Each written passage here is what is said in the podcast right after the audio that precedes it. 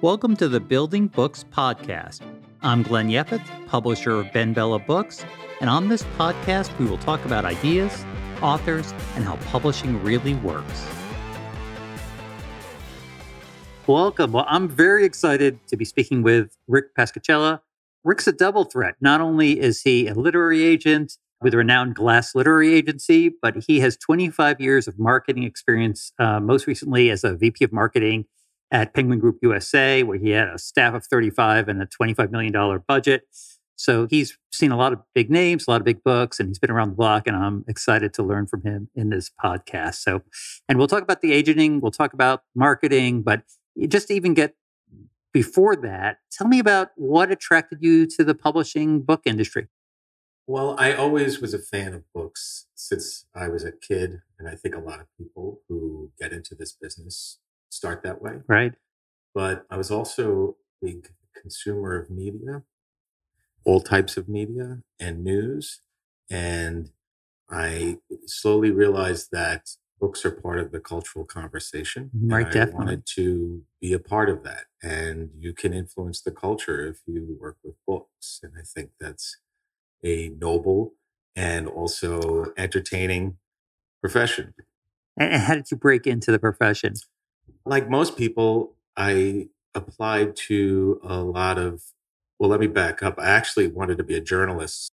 And when I got out of school, I found it was really super competitive uh, to get into journalism. This was the early 90s. And I, I just couldn't get a, I couldn't get a foothold in. So then I started looking at book publishers and the only thing I knew that publishers did was edit. So Right. I'm going to try to be an editor. And those jobs are also extremely competitive. Yes, they are. So now, but along the way, I started to talk to other people and who who knew my background and what I was interested in. And they said you should look into marketing. So I fell into marketing actually at Putnam Berkeley. Was my first job in 1992, and they were a growing company at the time. I started there in the promotion department, writing ad copy. And, actually, I always tell people I had a typewriter when I started, and we used to, part of my job was trafficking, which meant that you, someone would write a memo, you would make copies, Right. and then you would go around the office and put them in people's inboxes. So that's how, that's how, uh, I remember those was and days. how quickly things have changed. So, um, You know, it's it's just funny what you said about being interested in editing and then and again the marketing side. And you know, we have great editors and I love the editing, but I think, you know, marketing is some of the most exciting part of publishing. And we definitely, I, I know just at BenBella, we've attracted people who wanted to get into publishing, and to them that means editing. And we were like, well, you, we only have something open on the marketing side. And it turns out they love that. And marketing is just, you know, compared to the editorial side, probably has more variety, more creativity in some ways, at least. You know, there's just a lot to it. Oh yeah, no, it was a blessing. I, I realized it right away, especially knowing how long and hard you have to work, even as an editor, just to get to work on things that you want to work on. Right. Um, but also because of the experience and the diversity with working with all of these different books, and it was so creative. And you're right, the marketing, the strategies are somewhat the same. I think of what you want to Right. do. I don't know how much those have changed, and we'll probably get to that later. Yeah, I want to hear about that. but it's more the tactics change so often. So it's always something new. I feel like you always get to put on your lab coat and experiment in this business. Right. And it's it's changing. It's changing a lot faster than the world of editing is changing. Right. Now, now what year did you join Penguin? So yeah, so I left Putnam Berkeley and I went over to HarperCollins for about a year and a half. And to be honest, it was a shit show. okay. Um, and people were fleeing left and right. But it was funny because it became uh, an opportunity for me because they, I just kept picking up more and more work because like, hey, can you handle this? Can you handle Right. this? It's the Can you handle battlefield promotions. Yeah. And it was it was such the Wild West. I remember, uh, and people were leaving so quickly. I had a small interior office, and like a big sales director left, and they weren't replacing him. I just picked up computer and moved into his office and called IT. and That's said, great. Here I am now. but it was getting a little it was getting a little crazy, and so it was. This was before they really did a, a very thorough restructure before Jane Friedman and all that, that Right. time. So it was it was a bit chaotic. But anyway, um, I got courted to come back to Putnam Berkeley right as they were being acquired by Penguin or merging with Penguin. And it turned out that was a great opportunity. And that that company really exploded over the next 10 years. So you was, you were at Penguin for 17 years, something like that. Actually, it was well, yeah. And then and with the other side of it, it was over 20 between Wow. And Berkeley, and then I left and came back for. So you've seen a lot of evolution. So how has marketing changed over the last you know 20 odd years? Yeah. Uh, so, you know, that's what I was alluding to before. As far as strategies, the number one thing that has always sold books is word of mouth. That has never changed for as long as I've been in the business. I love I love hearing you say that. I've been preaching that Yeah. for Well, It's years. true. So every uh, tactic and and activity that you use should be thought of in the with the realm of you're trying to instigate word of mouth. And the number two tactic, which has probably diminished in effectiveness, but is still the second best, Right. is I saw it in a store, which means that retail remains extremely important, at least if you want to break into the really mainstream book world. It can't just be a niche ebook only. So the people that are saying you know retail is dead and it's all online, you're not. You don't think we're there. no, and actually in books, it's probably more mature than in so many other industries that, I mean, it's, there's still threats. There's threats from everything. It's always going to push and you're always going to fight. But, you know, look at the independent bookstores that are still around today. Right. And they're, And they're thriving. booming. They're improving. The ones that are good are opening another location because they've figured out how to do that job really well in a small, you know, in a, in a space that they can operate in. Whereas, you know, music and TV and film are still scrambling to figure out really what their model is. And retail is really dead for that. DVD Right, is never right. coming. And for a long time, publishers were looking at that model and were terrified that that what happened to music, where all the money left, is going to happen to them. But it really hasn't happened. No, it's, I mean, you know, things are changing. And I think, you know, and one of the reasons we're talking, I've said this to a lot of people, is that a lot of the, the large big five houses, their models are moving away from risk and on smaller books and on building. Right. And that gives a lot of opportunity to small and independent publishers who want to do that hard work of, of finding and growing and building authors. So it's shifting. I think there's still a ton of opportunity. Yeah, absolutely. I mean, I, I think about the, you know, like in films, Disney, all they do is, you know, the big animated films and the big franchise films. And they're 25% of the film business now. And it seems like uh, the big publishers are kind of going the same way where they want more sure things. Absolutely, absolutely. But there are other companies that are coming in, like I say, to, to sweep in and take up those opportunities. I've seen it happen in all of the real genre fiction uh, markets. First romance, and now and now mystery. There's a, a few mystery only publishers that have popped up. It's like uh, Crooked Lane, for instance, that wasn't around a few years ago. That just completely went in and took that that market, which Right. was still kind of there. It just was maybe not big enough for some of the big fives to still want to play in. Yeah, that makes a lot of Yeah. sense. So, okay, so you said the two big things that maybe haven't gone away, haven't changed word of mouth and retail observation or seeing in the stores. Um, so, what has changed? What have Yeah. been the big evolution? Well, the the the really big thing that's changed is uh, because so much of discovery is happening online that something as unsexy as metadata is Right. probably more important to than a lot of the other things that publishers invest in and do in marketing. For instance, I hate to say this, I came out of it, but advertising, for instance, is really not critical at all, at least until you have you know, the wind at your back, you have a critical mass of attention on a book. But things like metadata and adjusting your metadata to things that happen either in current the current climate or just to make sure that you're you're doing it correctly and optimizing correctly to be discovered are critical because so- that's how people are looking. So, that's sort of two different things. One is getting your metadata right when you launch, Right. but then you said changing it over time. So, that means really keeping an eye on your whole backlist and looking at, I mean, how many publishers do that well? Not many.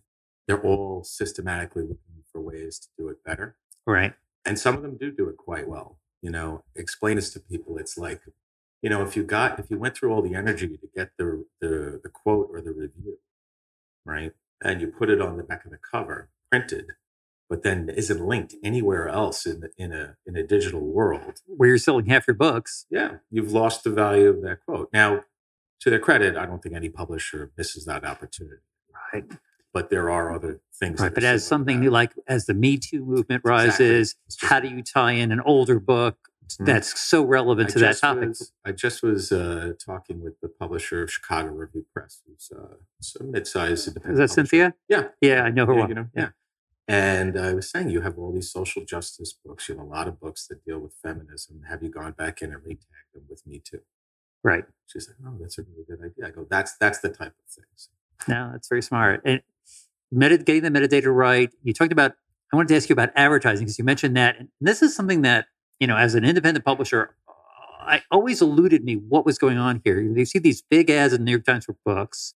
I can't imagine that their ROI on those is very good. No, so you may correct me and tell me I'm wrong. But if I'm not wrong, I, I would think there's so many good ways to spend money. Why are you doing that?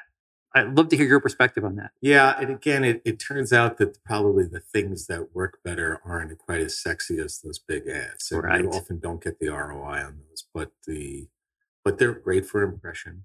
They're great for building a brand when you have a brand big enough. Right. And what they're really good at is I don't know if I even saw it, but like I would have advertised Fire and Fury like mad during that time. I don't know if I did. And there were a lot of publishers who would be like, well, we have all this media, we have all this going on. I mean, it was hard to get away from that book. No, I know, but there's a moment in time that when it wasn't, right, where there's a second tier of people who are just like, really, you haven't heard of this yet? Like you and I wouldn't believe it, but you have to understand, and publishers never get this. There's 350 million people right. in this country. That's right. So when you sold a million copies, you really didn't get to that many. that's right. That's so that's when, you know, they could have turned that to in my in my. I want to diss them. They did a great job, believe me, and they had to chase it, but you know, I think that could have been the Harry Potter of nonfiction if you kept it going for another few months. Right.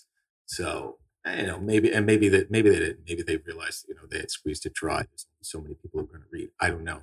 There's only a few runaways. They don't happen every year. You can't predict them. But when you get something up to a million, in my experience, you can get it to 2 million. And That's you can get very it to interesting. Million. You can get it to 4 million if it's really, really good, you know? So that a really big publisher Random House is great at that, and those type of big publishers. And, um, and other people just, I think um, they don't. They, they forget that how many more people are out there. The right. And there's a, a velocity issue too. I mean, like I think about our book, The China Study. I'd love to hear your opinion about this. I think we probably printed 5,000 when it started. That book grew every year. It's now well over 2 million copies. So does that mean like, can I sell 4 million or is that kind of possibly, slow, maybe. Possibly, you know. I mean, it's, it's that we're still selling, you know, close to a thousand a week. Yeah, yeah. I mean, I look back to a long time ago with with Khaled Hosseini's first book, which did really nicely in hard. Is that the Kite Runner? Yeah. It took about a year for the paperback to find its audience, and at that time in the '90s, when that was, that was unheard of for a publisher to keep a book going for that long. Right. Right. But they did. But they did. And now that's a, you know, 10 or 20 or whatever millions across the, the world. So there may be a moment in time for you to go and hit the hammer hard on that again because right. it's always been sell more of what's selling. Right. And we've been uh, working the cookbook angle. So we're a new edition of the cookbook, you know, so we, are trying to build that brand over time. But right. uh, no, right. you're absolutely right. Yeah. Now, I want to go back to what you said about, because this is something that fascinates me are you familiar with the Black Swan? Uh, mm-hmm. Seems to have, so you know that's oh, to me that describes publishing. Mm-hmm. So you talked about you know these books, these rare books that just explode, and I look at you know I'll do I do a little presentation where I look at all the our profitability of our we've done about 450 books. Well, if you take out the top five, I don't think we have a business. you know, that's that's how you know yeah. that's how Black Swan it is. And, right. and, for those who aren't familiar with Black Swan, Black Swan is basically saying there's a small number of data points or whatever it is that are whatever you're talking about, and I'm talking about, let's say, book sales. There's a small number of data points that dominate the whole pie. And those, you know, so it's the Harry Potters of the world, the Fifty Shades of Grey, you know, and it's, and I was thinking, is it just us as a little publisher? But no, I'll see, you know, a, a huge house will say, oh, we didn't have a Fifty Shades of Grey book this season, so we, you know, our mm-hmm. profits are off. So it, it's at every level. There's those rare books so, given that those are so impossible to predict, is it the job of marketing to figure out when they're happening versus spotting them up front? It's some of both. And okay. I think that now you're finding that also really good publishers are trying to identify even a big publisher, one or two major opportunities far, far out in advance that they can really stage an awareness campaign to build. And I'm going to go back to the word of mouth thing now. That I mean, if they have a debut fiction author, and I'll give you an example, they should be fine with talking about it because it's really positive. Right. Um, when Random House did Lilac Girls a couple of years ago, they've actually replicated this with another book this year, but they took the time, even I think delaying the publication by a season, to go out and get the reads on the book in advance. And by that I mean, and we would do this too when I was at Penguin. You want to you want to get your influencers involved, Right. and some of them you, you want to get them involved as early as possible. So for that, I would mean maybe there's ten or twelve real tastemakers, both in the book industry, trade, maybe a couple of librarians that you know, and maybe a few key media people, right? And they get a bound manuscript with a handwritten note from an editor saying, "You're really, really going to like this," right? And then a couple months later, you're printing up your bound manuscripts with just the typeface on the front. And then those are maybe going to 100 people that are also really important, but sort of the next tier that you want to reach. Right. And then maybe another few months down the road, you're making a galley with a cover on, a color cover that has a little bit more, a deeper penetration, goes to more media, more bookstores, and even, you know, Goodreads or other type of, uh, you know, consumer reader giveaways. So by the time a book like Lilac Girls published, they had 3,000 pre-orders for it. So it's very, very difficult Right. to do for a debut author that doesn't have any sort of platform like that. But you built it up through these tastemakers. And they saw they had something special in that Right, book because right. you can't do that for every book. You have to really be You have to take selective. shot, right? And then they don't all work. We don't know the ones that they tried. That's right. That's right. That's right. Probably, it's probably I don't know. It's probably hopefully they get one or two right a year. That's what they're, they're banking on. But you, you said what most publishers always said. We published ten books, and one of them is one of them works. you know, for us, you know, if a book sells 10, 20,000 copies, we're very happy. You know, we consider that work. That's a successful Mhm. book. But it's funny because the book that hits 20,000 sometimes will hit 100,000. And it's those are the rare ones that, you know, And make that's everything. harder, I think, to also to gauge. I mean, but you always want to have a feedback loop where you're watching this and you're seeing what's happening. And if you see if you got a little momentum, even if it's at a smaller scale, that's when that's when it's really important to keep the marketing going. And that's Right. when maybe, you know, I said about advertising, that's when it's possibly most effective. And also the types of advertising that work better, things like um, even on Facebook, for instance, which aren't quite as glamorous as, you know, a big glossy magazine. Right. But you can be much more niche. Yep, and you can spend a lot more uh, efficiently. Right. And Um, and they and those things do work too. At least for right now, we'll see what happens when Facebook's cachet starts to fall. right. But we, we do a lot of that. And especially, we, you know, we'll do boosting of an author's promotions mm-hmm. because that's the exact target market for that book. And right.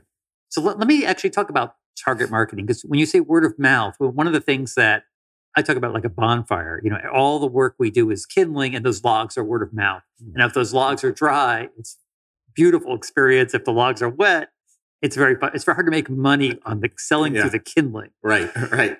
But different logs are wet for different people. So, you know, for 50 Shades of Gray, you know, that's a wet log for me. Yeah. so where's the role of you know like you talked about influencers and you know getting books out to you know the early readers but that's all sort of in the industry. But what about all the niche books? Let me back up and then not try to lead you. What's your thought about finding the target market for the book and how you've thought about that at Mhm. your previous work? You know, I think every, every book you have to start with an audience, um, and and and you have to separate up somewhat fiction and nonfiction.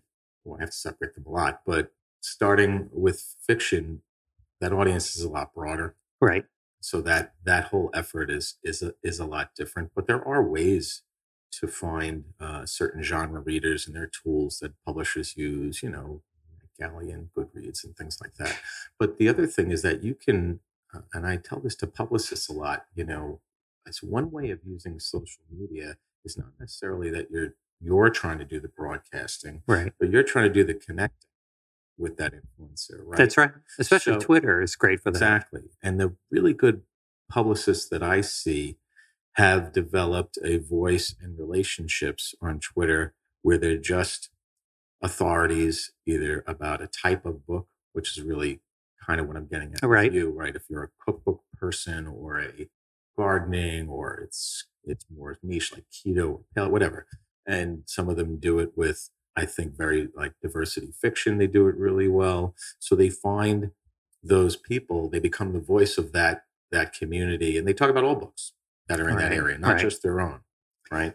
And then when the time comes, they're able to get the ask from somebody who's big in that area to talk about their book as well.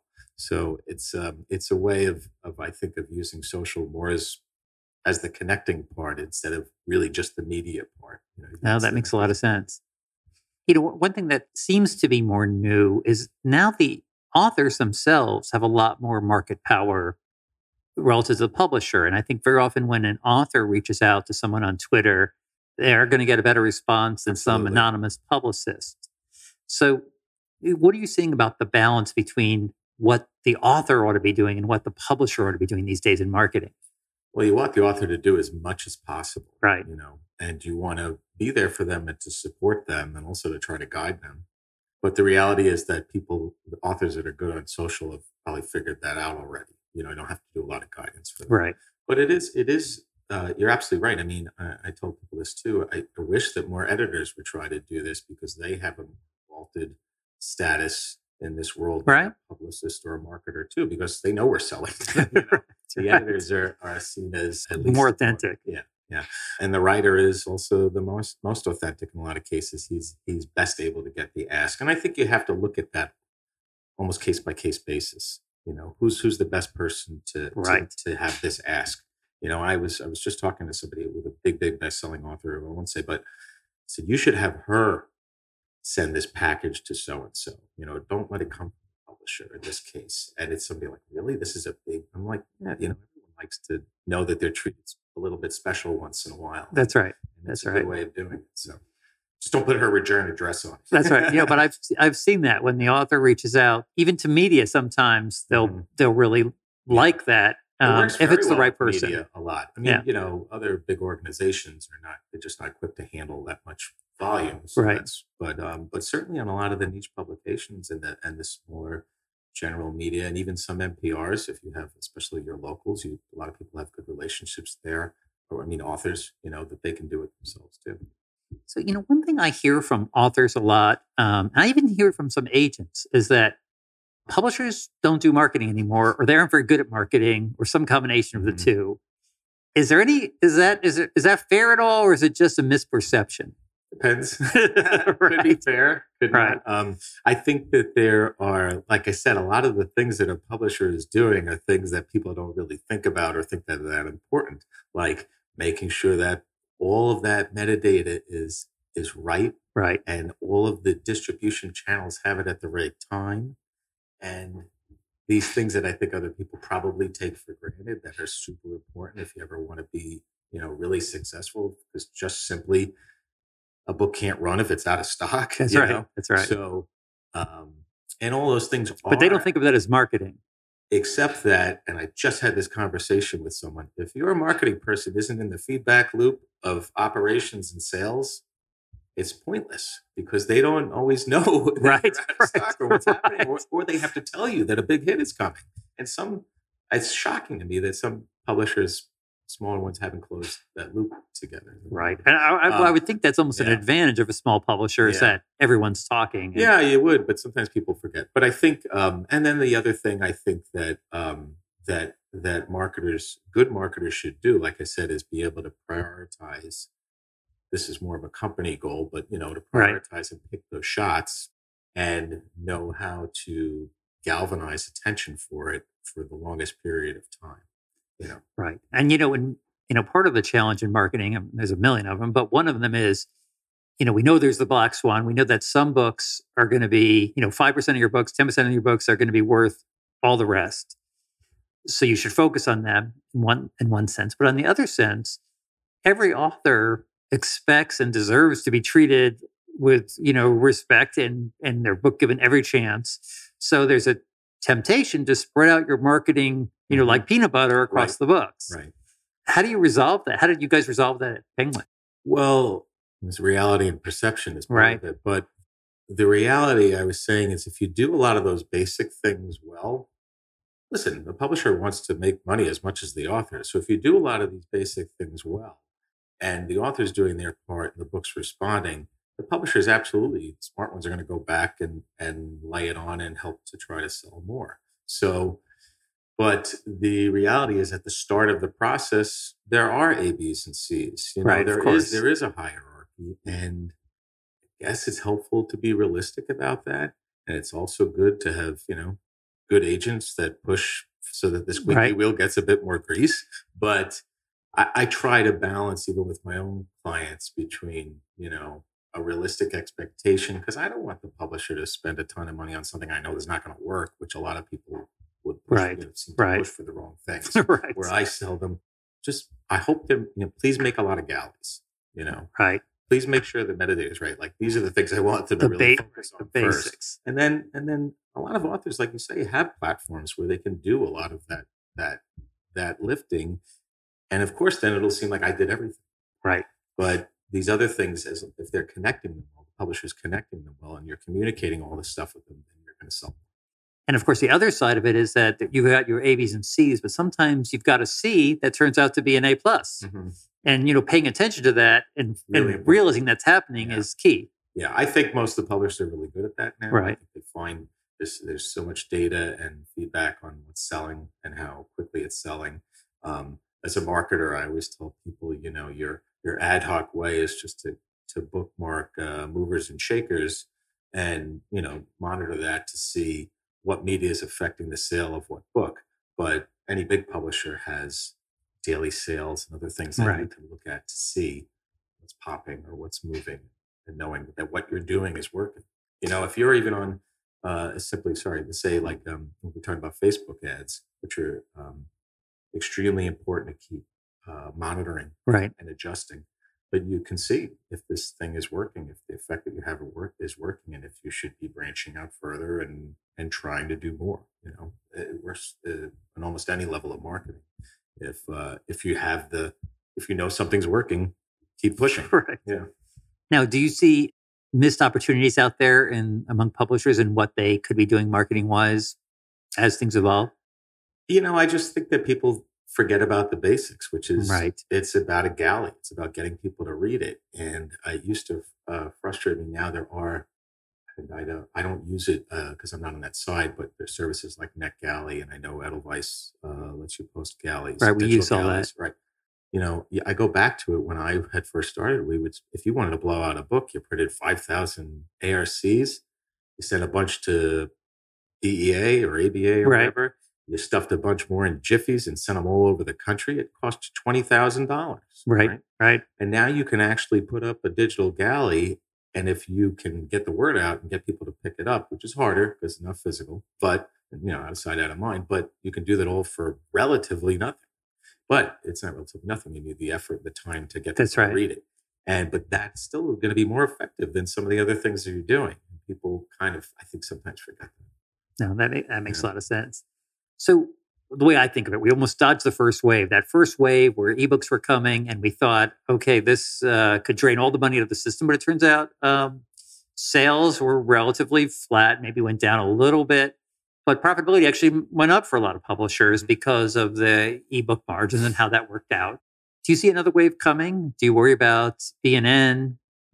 I always worry about being Right, Um, we all do. Yes, and uh, knock on wood, longer than I've even thought. Yeah, right, When- right, right. When's that shoe going to drop? But um, no, I think what the like I said, the positive thing I think is what's happening with the independents is you know the the thing that is the the fight for books is always really at this point fight for mind share with all the other you know uh, entertainment options Right. out there and there are ways there are reasons to be encouraged because it seems as if teens are reading at a pretty good level that that suggests that the market will will be there when they grow That's right. um, but someone was asking me recently if I worried about it or if I thought it, you know, what's the news about Spotify this week, if, if books would go to a subscription model. And I think that would be horrible. Right. Um, because it's not an all you can eat type of category. You can't eat that much. you know, there's not that much But I mean that And- really can't happen don't unless the publishers decide to do it Right. Or somebody's going to lose a lot of money trying to make it happen. Right, right. So that's, you know, I think that's an unfounded fear. Right. I don't know. I don't see, you know, unless there's something dramatic that happens with Amazon and and um, and the way that they uh, promote and handle ebooks. I mean, they're going to continue to inch up and take a little bit more, a little bit more. And I think everyone has to be diligent to fight for Right. their own. Right. But if all things remain somewhat, you know, stable, I would. I don't have a big fear that this is. We're going to see another collapse. Anything of, of reading. It's good to hear. Let's say you've got you sign a new author and they're you know they're two years away from having a manuscript ready, so it's early in the process. But they said, you know, Rick, we, I want to build my platform so that I'm ready when my book comes out in three years. Uh, what would you tell them to do? What's most important? I don't make anybody start their platform until they Yeah. finish their book, or at Okay. least most of it. So really, so you don't advise them to start working on it early, No, No. because the book's more important, right? and especially, especially with new authors, sometimes get a little bit too excited about the marketing. You know, Right. I keep telling them the best marketing is to give me the best book. But other than that, once they do, or once I feel comfortable, or we've had a bit of relationship for a while, like for for fiction writers, I tell them the really simplest, and really, I guess it works for everything, but it works better for fiction. Uh, the simplest thing is to start building your your brand on the networks that are that are free, like Goodreads, which means all you do is go on there and start reviewing the books that you've read Right. because you want to have many. Uh, the more books you have, the more your own. That's a good idea. Get out there. And if you happen to have a social media platform that you use and you like and you feel that you're pretty good at, and that could change for different authors. You know, nonfiction is probably more Twitter, just to be uh, simplistic, and fiction is probably more Facebook. But then I would work with them on how to organically build that, and also more importantly, to build those same relationships that I was saying With those um, influencers. yeah, that the, the publicists should. See, we, I mean, and we, for writers and for not sorry, last thing for nonfiction please. writers, I tell them just keep writing and getting you know getting published, get your name in various articles, and they go maybe you'll get maybe you'll hit a black swan, maybe you'll get lucky, and one you'll pop and go That's right, and go never viral, know. that's right. But, um, but that's the way a nonfiction writer, or really even fiction too, but mostly nonfiction, for their their writer's platform. Yeah, what I was going to say is, you know, for us, it, you know, it's all nonfiction. So that's what I think about more. And very often these are people with deep expertise. So, you know, they often have, you know, a Twitter following or, or Right. something like that that's really based on their expertise. And that's always very positive when you're launching the book. Exactly. And uh, like I said, it's just really if they have that, then work with them on a couple of those key things that I mentioned to help them build it, make it stronger during that time. All right. So talk to me about the transition to becoming an agent. Mhm. That had to be pretty dramatic. Yeah, it was. I remember um, my wife is also in the business. She's an editor. And she goes, the hell do you want to do that for? but uh, I guess it goes back to probably what I said is that, you know, getting into publishing, I always wanted to be closer to the books. I thought about editing. right. Um, I used to write a lot and I used to be in different writing groups. So I felt like I wasn't afraid of trying to edit if that was, you know, part Right. of the thing, because that's a big part of it, a little bit more than I even knew, um, because you have to get things a lot tighter now because the competition's tougher, especially in fiction. So, um, but the, the, the transition for me has been really, really fun because anybody at a big house right now, I mean, we're all busy and I, and I get that every industry is busy, but because of the, just the realities of what's happened in the book publishing industry, there's just less people working there. They are busier. They're not lying. Right. right. And I said to somebody, until you get sort of knocked off that treadmill of what you're doing every day, it, I was having a little bit of harder time seeing the bigger picture, you know. And Right. once I got off, I saw it. I think I had said this to you. I said I saw all these small, eh, smaller and independent publishers with a lot of opportunity, and knowing that I was sort of starting this on the ground floor, it's probably the people I'd be working with. Right. You know, I, right. I, I said, said to somebody, if I get James Comey's book, I'd be really happy to sell it. But I don't know him, and I'm not a Right. But there's a lot of opportunity in the building phase, and that's still fun. Especially it was for me as a marketer. It still is now. So I've only been doing this a little over a year, so my books are just starting to hit market right. and now it's it's really it's fun for me to be able to do kind of both things, you know. And like I tell the writers, I'm like, there's not a publisher who's going to be able to, you know, BS me on this stuff. I know what I know what every uh, uh, every uh, excuse is, and I know what every right. every uh, you know vagueness means, and all these things. So I'll make sure that, that you can translate yes. for the poor author about what the publisher is really saying. Oh, that's great. Now, um, what kinds of writers are you looking for? What, what's yeah, you, you know, I, I really was focused initially on nonfiction and things like business, and I would say you know idea books and also narratives. And then what I found is the more projects, especially that I would seek out to try to put together, those take quite a bit of time. And novels come to you whole.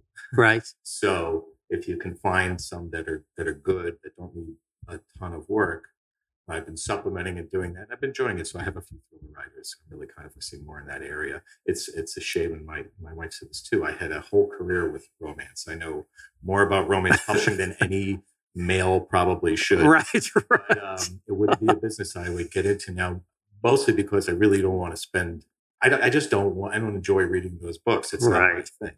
But um, but I do still consult romance writers on, on marketing. You know, I get it. no, I mean, I think that's one of the nice things about being an agent. Honestly, yeah. even for me as a publisher, uh, you know, if it's if I don't want to read it, it's right. It's yes. hard to get motivated. That is that is really the the beautiful thing. Um, you know, occasionally you'll go after a project that you don't exactly love because maybe there's a relationship there that you want to cultivate for somebody else, right. whatever. But but for the most part, no. I've just been, and it's funny. It's harder. It's also difficult because some of the things I'm interested in or really like, especially fiction wise, are not really that viable. Right. And I have to separate my taste from that too. But there's plenty of stuff like I'm like I said, I'm a big thriller fan and I worked on a lot of thrillers in my career. So I love to try to find new thriller writers and work with them and build them up.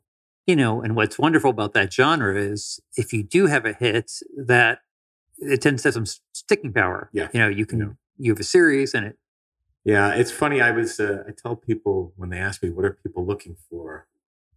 And I say, they all say they don't want the next girl book, but they still want the next girl. Right. Book, you know, right. Um, in that genre. So I say, what's great is that you don't know next thing is going to come. You know, you could have a room full of quants trying to figure out what the next trend in fiction is going to be, and they would never figure it out. So, so in, in the end, you have to go with your gut. You do. You do. And then you have to get somebody whose voice is resonating that a lot of other people think it's great too. I think it's harder in genre now because for me, what I've seen in fiction, a lot of the things that are breaking out are more literary, which is really nice to see um, because that's where I think a lot of the influencers tastemakers are. Um, there are a lot of people still left in the genre world, but you might not, they might not be as prominent in the, you know, in the media world or even in the social. You know, it's funny. I grew up in the reading science fiction, and and that was it almost mm-hmm. seemed like it was a golden age, and and now the media, you know, and there was nothing in movies and television. Now it's saturated with science fiction, but it doesn't seem like it's done the books any any good. Yeah, I guess because uh, you need to be a superhero or something. Right, you right. know, it's interesting. I remember many years ago meeting the head of uh, DC publishing here in New York, John Lovitz, I believe his name was. Okay. And he was telling me one of the joys of working in that business was you got to you know work with all this this great this great fantastical content and all the parent company wanted you to do not so easy it's like kick me up a wolverine every 10 years right right know? And I guess at that time, not that it was easy, but for DC or Marvel, they had a bit of a machine that would say, okay, we get your Wolverine every 10 mm, years. Right. And that was and everything else. They published hundreds of other things that were bizarre and more niche. And so it is out there, but it's still, it's like everything else. It's an all or nothing game. You have to be in the top one in town. I, I've always found this interesting. Like some of the biggest things that have come out in, in books and in, in popular books, things that have been runaways like Game of Thrones or Fifty Shades, right? Or as as as you know as genre as they come. Well, that's true. You know, and you have to remember. And I worked on Charlaine Harris's True Blood, and both of those. I love that series. Those got picked before the TV shows. They blew up after right. the TV shows, but you know, we still love that stuff, you know, right, and, right. and, um, and that's why it, it bothers me to see that some publishers seem to be shying away from these things. Not all, because that that's where the next one's going to come from. You know? Yeah, it's funny. There's this, seems to be there's a stuff that's really in the ghetto, and then there's stuff that's sort of you know transcends. yeah, yeah. Um, so how do you find writers? What's the guy Well, man mentions a lot of competition for good writers. Yeah, yeah, uh, yeah, and not a lot of competition for bad ones. No, no, Right. it's funny. Somebody said I asked the same question when I started. They said honestly, once you put up the shingle, they're going to start coming because they find you. There's so many. I always tell people like, oh, I wish as many people wanted to read a book as they wanted. That's right. That's right. Especially fiction comes that way. But other uh, the other things that you, you do get a lot of unsolicited queries, but um, it's it's now what I find, and it's it's more interesting. But I say it's more, it's harder work. Is you know I try to find a project or think of a project. Sometimes it's idea based. Sometimes it's writer based. I have a couple of political thoughts on books that I'm working on right now that I'm trying to find the right writer for, um, seeing if they want to do it because I think it'll be right for the for the moment. Well, that's got to be really fun where you It is. It's very conceptualize creative. Yeah. yeah, That's So, right. Um, but it's a little bit of both. You know, some of it's that that push, and some of it's just the incoming of what's what's people are bringing in with their ideas. Now, uh, these I know uh, a lot of the agents that I talk to, you know, they also have to compete with self-publishing, Mhm. especially when they're an author with a big platform. They're like, well, why do I even need a publisher? And what's your view on the whole self-publishing thing? Well, it's sort of what I started with, which it said, and it's a bit of a conundrum, but if you want to be a big commercial bestseller, you need retail. And Right. if you want to be in retail, you kind of have to be a big commercial bestseller. So you have this right. conundrum. But the thing is, you're not getting into Walmart as a self-publisher unless you happen to be uh, Hugh Howey and maybe you know you've done a really excellent job of this one, That's right. because they just don't take it. So not that every book you want to get in Walmart, but I, I think I think uh, distribution is a big thing. I think here's the I, it is what I because I have a writer like this. He self-published um, a business book that he's done fairly well with, and now he's getting interest from foreign publishers. And he goes, "Now what do I do?" Right. I'm like, "Well, you know, I'll try to help you with it, but it's uh, you know, what if you if you happen to be lucky enough to do well, right. and you're screwed because you really because the other thing is that most publishers don't want to take those on anymore unless they were Fifty Shades because they feel like oh well the sales gotten out of that. There really is Right. a huge animosity between you know self pub and traditional pub, which is another f- kind of funny thing that I even when I was still working there I really tried to bridge because it's almost like they ignore that it's there Right. and it's there and in some cases it's eating your lunch so you have to you have to be aware of it and, And, and you're saying it's eating the traditional publisher's Yeah, lunch. yeah I mean, everyone has their own views on this. I mean, what I say, you know, and I, when I give talks, whatever, and people ask me about self publishing, I like to say, I mean, it's kind of an exaggeration, but it's like every book is self published. The question is whether you're going to do it all yourself or you're going to partner with a publisher to take some of it off your plate. And they're going to charge you a big chunk of the money to Yeah. do that. And are That's they going to add point. more value? But you don't want to think about it as here's my book publisher, good luck with it. You want to have, you want, especially for nonfiction, you want to think through here's how I can make that book successful. Here's why it's going to win in the marketplace. Now, do I want to hire you, publisher, to work with me on it because you're going to add more value than you take? Or am I going to do it on my own? I, I think that's absolutely right. And actually i've said this to a lot of writers uh, do you really like marketing? Do you like distribution? Do you like all those things? Because that's all that all that stuff is really important you know if you want to focus on the on the writing the art uh, no writer uh, no no career writer really wants to to focus Right. on anything other than the writing and the art. It's usually that's kind of what i said before it's usually debuts who have all these wonderful ideas and everything slow down slow down let's get the book Right. done first I like successfully self published books if they weren't, if it wasn't like they didn't just mind their own audience and then it's done, if they're Right. showing some traction. Right. You know, we have a three of them like that, that where they had sold, you know, in the five figures and now they're into the six figures with us That's as published. Yeah. And so I think the publisher, you know, can do some things, but also those books probably would have continued having momentum on their own.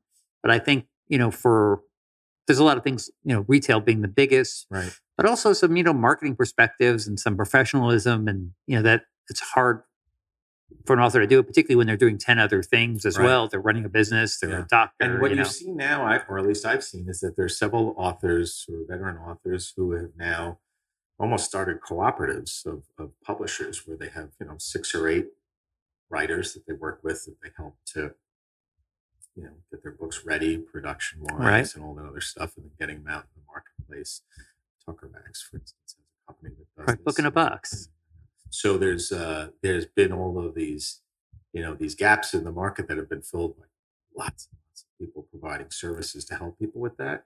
But the other thing is, at the end of the day, I think if you're really, there's no question, media takes you know uh, publishers' uh, books more seriously Right. um, and especially on the larger media. So um, if you really want to have, if you have aspirations of being more commercially successful, uh, I don't think self-publishing is usually the way to go. It's good to hear that you guys and some publishers are open to to doing that because most of the ones here in New York, I, I if they had self-published, I usually had to hide it. Right. Right. it's a little hard to hide. it, too, because- Yeah. Yeah. No. Don't take it down. I mean, six months before I said it. Right. Right. Well, you know, it's but it's only if it's Yeah. success, and if Right, only if it has showing ongoing momentum, and then you're like, well, you know, then they did a lot of work for you because Right. really every book launch is a market test. Yes, exactly. That's exactly what it is. It used to be the market test was in hardcover, and then if it did really well, you right. print a right. million for paperback. you Yeah, know? exactly.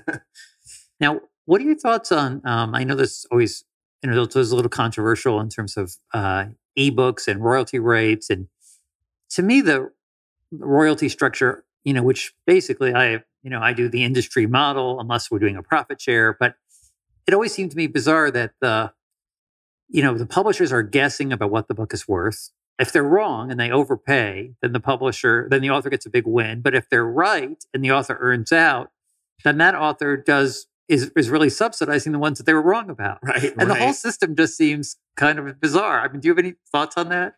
Yeah, but I do think it's it's starting to change a little bit because publishers are, like I said, it's all or nothing. So so they're offering a lot a lot less on a lot of books, so that the risk is already more with uh, with the author. It's Right. like even pushing more of it there, and and and some of them, the good ones, while they're doing that, may escalate royalties.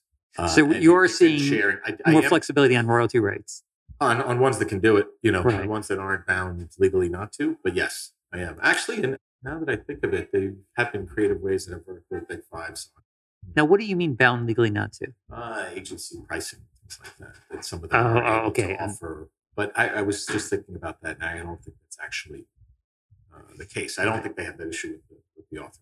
Now, I thought some of the big houses had these like most favored nation clauses in their contracts so that if they would have to match it if they did it. And, and Yeah, that's got to be sort of paralyzing if that's true. I think that's still the case. Right. Um, again, I've been out of that, that loop for um, a little while. And to be honest, I was just talking to somebody. They say as soon as you stop negotiating with Amazon for one year, you start the next year's. That's you know. yeah, that is So, correct. um, and I, I just from uh, my hunch is that not everybody, you know, well, I know it. Not everyone's negotiations are the same. So, um, but I think I think that clause is still in. what you have to pay Amazon is distinct from what you pay the authors. Obviously, it's Right, connected right, because you only right. have so much left over. Right. But I mean, I think that's how they're all. When you say well, how they're doing their P and L, that's mostly what they're thinking about. right, you know? right, right. to some extent, I mean, I think about this too in a world that you know, if we if we're moving to a world that's dominated by Amazon, I think nobody wants that. But if we do, and by dominated, I mean you know it's eighty percent of the market or something. What's it now? Two thirds. you know, I think you know for 40 us it's like 55 to 60 percent and so in that world where so one i think marketing becomes more important because what you used to say to authors is well we do all this great stuff but you need us for distribution Mhm. And if you don't really need me for distribution i'm only 20 you know that's only 20 percent Yeah. then you really need me for marketing Right. but a lot of publishers are not in good shape to say that because the reputation is they're not that good at marketing right. so this is why you know marketing is a big focus for us Yeah. and the other is you know cost structure you know amazon can continue squeezing and they will but they have to stop you know if your cost structure is is lower they're going to have to stop above you yes. because you know they're i don't think they want to put all the publishers out of business because it's not a great leverageable business No, for no, a company and like it's- amazon to be in Exactly, and uh, you know, all those margins are getting smaller and smaller. right, It's that's right. for this, you know, a couple of percentage. Points. Yeah, go back to the independence and the printed books and the idea that this is, I forget, maybe four to six percent of the business, but a very influential four to six percent. Right. Because that's part of that influencer group that if you make something there, it starts to, you know, can pop out to other areas and other markets. So And you know, maybe a little evidence of of the importance of retail is, you know, you look at the Amazon imprints. Yeah, I think they've done less well than people were forecasting Mhm. because they, you know, haven't been able to get into Yeah. stores. I think it's still a real challenge for them, and it will be for a while to really break anything out. You do see occasionally, I think, some of the uh, merchandisers, like the, the big boxes, rather Right. like a Costco or something, will carry some of those books. But you're rarely going to see them in independent if Yeah, you. right, right. And you're not going to see them be in. no, that's for sure. right. Yeah. Now, when you've got a book that you're excited about that you're bringing to market, do you view the publishers as having, you know, different sets of skills and expertise and you're trying to fit the book to that? Or, or do you view them as kind of fungible and it's really about the money? I mean, it's some of both because if you don't have anybody who wants to buy it, then you don't Right, have anybody. right, so- that's right, right. But, um, But no, assuming you have, like, there's- I- you competitors for that certainly book. have- yeah, you certainly have in your mind who you would ideally think would be the best uh, editor and publisher for a, for a book, or maybe not always, but a lot of times. And and to be honest, there are more often than not more than one. Right. You know, and I could often and the and pros and cons to many. So, and again, I think the really good thing is that when I have a project, I can usually think about eight or ten people and places that I think it would be good at. And then you could even develop the list uh, a little bit further and sometimes be surprised and meet people I don't know and also like the you know, Right, so right. I think that there's, you know, a bit of both, but I think that more often than not, I know, you know, I would sit down with Alex and with uh, some of the other agents and really say who would be good for this. And yet that's really, really important. That's kind of And, and when you're saying who would be good for this, are you saying who is likely to want to buy it? Or are you saying who would do a great job if they published it? who would do a great job. if Okay. they Publish it. Yeah. I mean, I, uh, the other part has to come anyway. That's right. That's right. yeah. They have to want it. That's No, right. yeah, it's disappointing. I mean, I've had a book, you know, I've had books that I thought would be perfect for someone and I talked to them about it, but sometimes timings and everything. So if it takes six months for the writer to write the book and that editor bought another book in that that field, Right. I kind Right. of missed my shot. That's know? right. That's right. It's uh, And then you go, okay, but there are other people that I thought would be good for this. all right. Well, where do you see the, you know, and it's always hard to predict the future, but what do- what do you see as the trends? Where do you see publishing going? I'd like to think, because I always say that there's a pendulum swing, and you see it now with, I think, a lot of the best selling fiction that's breaking out, Right. being certainly more diverse and targeting audiences that weren't even really, uh, if they were there, they weren't as visible 20 years ago. And I think that there's still a lot of, uh, when I say the pendulum swing, I say that, that there's still a lot of growth for, for new diverse voices in fiction for sure Right. prescriptive nonfiction uh, doesn't seem to be really going away or suffering. If I would look at bestseller lists and a lot of things that you do with health and wellness and cookbooks. Right. There was a time when we said the internet's going to take all that and away. it didn't. It's, Right. it's interesting. It really didn't. So if this was an alternate world and somehow everything was digital first, Right. and then somebody invented paper later. I think we would have had the same excitement about that discovery because you'd be like, look, I can have it all in this one thing. I can keep it in my hand. I can take it to the beach. It gets wet. It doesn't matter. You know, it's almost like it's it's very fascinating to me that it's sort of almost settled in the middle. yeah, it does seem like it's an 50-50. equilibrium. Yeah. And like I said, with kids, it seems in the younger generation, they like print anyway. So I don't think that it's going to go away. But I also have, again, in my science fiction head, think that there'll be a delivery system one day where they just put a chip in your head. that's and that's how you get the book or the That's right. audio, you know? And Amazon will be running ads exactly, on it. exactly. You think about something and Alexa delivers it. All right. Well, Rick, this has been a pleasure. Thank you so much for taking the time. Thank you. This was great. All right. Take care. Thank you for listening to the Building Books podcast. If you enjoyed it, please leave a review on iTunes or wherever you happen to listen to it, or share it on social media. If you're an author who wants to submit a proposal or pitch to BenBella Books, please go to benbellabooks.com, click on the For Prospective Authors button, and I'll lead you through a little form that makes it real easy to submit to us. Thank you.